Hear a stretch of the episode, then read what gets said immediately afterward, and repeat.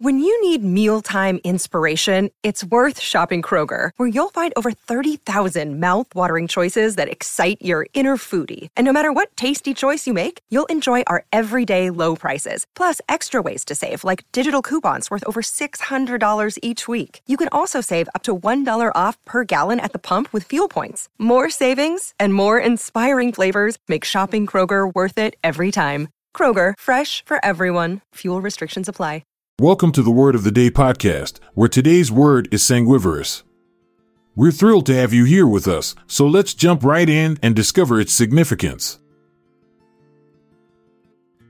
Sanguivorous is an adjective that describes an organism, typically a bat or insect, that feeds on blood.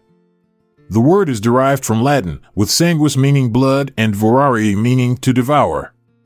The term sanguivorous can be broken down into two parts, sangu referring to blood and vorous meaning to consume or eat. Therefore, the literal meaning of sanguivorous is blood eating or blood devouring. The origins of sanguivorous can be traced back to ancient times when people observed bats and insects that fed on blood. The term was likely coined to describe these specific feeding habits. Sanguivorous organisms have evolved specialized adaptations to pierce the skin of their prey and extract blood, which serves as their primary source of nutrition. Antonyms of sanguivorous would include words like herbivorous, feeding on plants, carnivorous, feeding on meat, or omnivorous, feeding on both plants and animals. These terms represent different dietary preferences and highlight the contrast to sanguivorous organisms that exclusively feed on blood. Synonyms for sanguivorous could include hematophagous, which is derived from Greek roots haima meaning blood and phagein meaning to eat.